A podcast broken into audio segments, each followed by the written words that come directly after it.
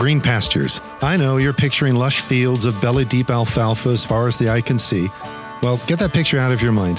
Instead, see clumps of green along the arid landscape of the Negev Desert in Israel. That's more the biblical reality. And that's what our heart is for our weekly Green Pastures devotions published by Vineyard Boise.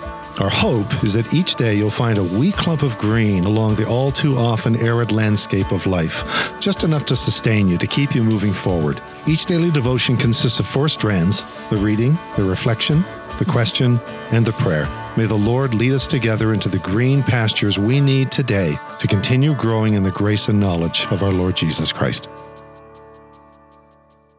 Green Pastures for Monday, October 24th. Praying with Prayer. Today's scripture reading is found in James chapter 5 verses 16 through 18 from the Message translation, which reads, "Make this your common practice. Confess your sins to each other and pray for each other so that you can live together whole and healed." The prayer of a person living right with God is something powerful to be reckoned with. Elijah, for instance, human just like us, prayed hard that it wouldn't rain. And it didn't, not a drop for three and a half years. Then he prayed that it would rain again. And it did. The showers came, and everything started growing again. This is God's Word. With prayer, he prayed. Well, what else would you pray with? But that's how the Greek of James 5:17 literally reads, reflecting a common Hebraism frequently encountered in the pages of scripture. With desire I have desired to eat this Passover with you, says Jesus to his disciples. With joy he rejoices, that friend of the bridegroom when he hears the voice of the bridegroom, says John the Immerser or Dunker or Baptist if you prefer. Earnest desire, intense joy, hard praying. He ate with eating, she slept with sleeping, they watched with watching. All of these are ways of declaring the emphatic nature of the action in question. There was, this was no mere desire or joy or eating or sleeping or watching or whatever. And Elijah's prayer was no mere prayer. Elijah prayed like he really prayed.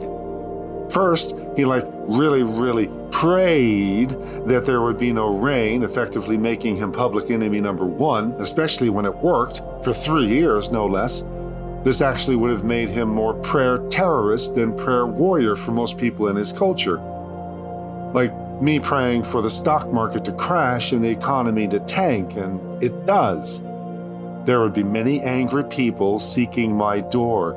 I alone am left, and now they seek to take my life, he later complains. Yeah, go figure. Second, he like really, really prayed that it would rain again. Now, we don't have it spelled out just what it looked like when Elijah really, really prayed for the rain to stop. But we do have a detailed blow by blow account of what it looked like when he really, really prayed for it to rain again. This is what the scripture says. You'll find this in the record in 1 Kings. Meanwhile, Elijah climbed to the top of Carmel, bowed deeply in prayer, his face between his knees, and then he said to his young servant, On your feet now, look toward the sea. He went, looked, and reported back, I don't see a thing. Keep looking, said Elijah, seven times if necessary. And sure enough, the seventh time he said, Oh, yes, a cloud, but very small, no bigger than someone's hand rising out of the sea. Quickly then, on your way, tell Ahab, saddle up and get down from the mountain before the rain stops you. Things happened fast. The sky grew black with wind driven clouds, and then a huge cloudburst of rain, with Ahab hightailing it in his chariot for Jezreel. And God strengthened Elijah mightily, pulling up his robe and tying it around his waist. Elijah ran in front of Ahab's chariot until they reached Jezreel.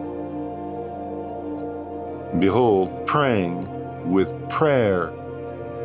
Behold also what James describes as the prayer of a person living right with God, which is something powerful to be reckoned with. Praying with prayer, down on your knees, face between your knees, praying seven times, and ready to go another 77 or even 77 times 7 if that's what it takes. Each time asking for a report on possible progress in the form of a developing storm out over the Mediterranean Sea. The smallest initial sign of that impending storm, in the form of a wee hand shaped cloud over the horizon, was all he was waiting for.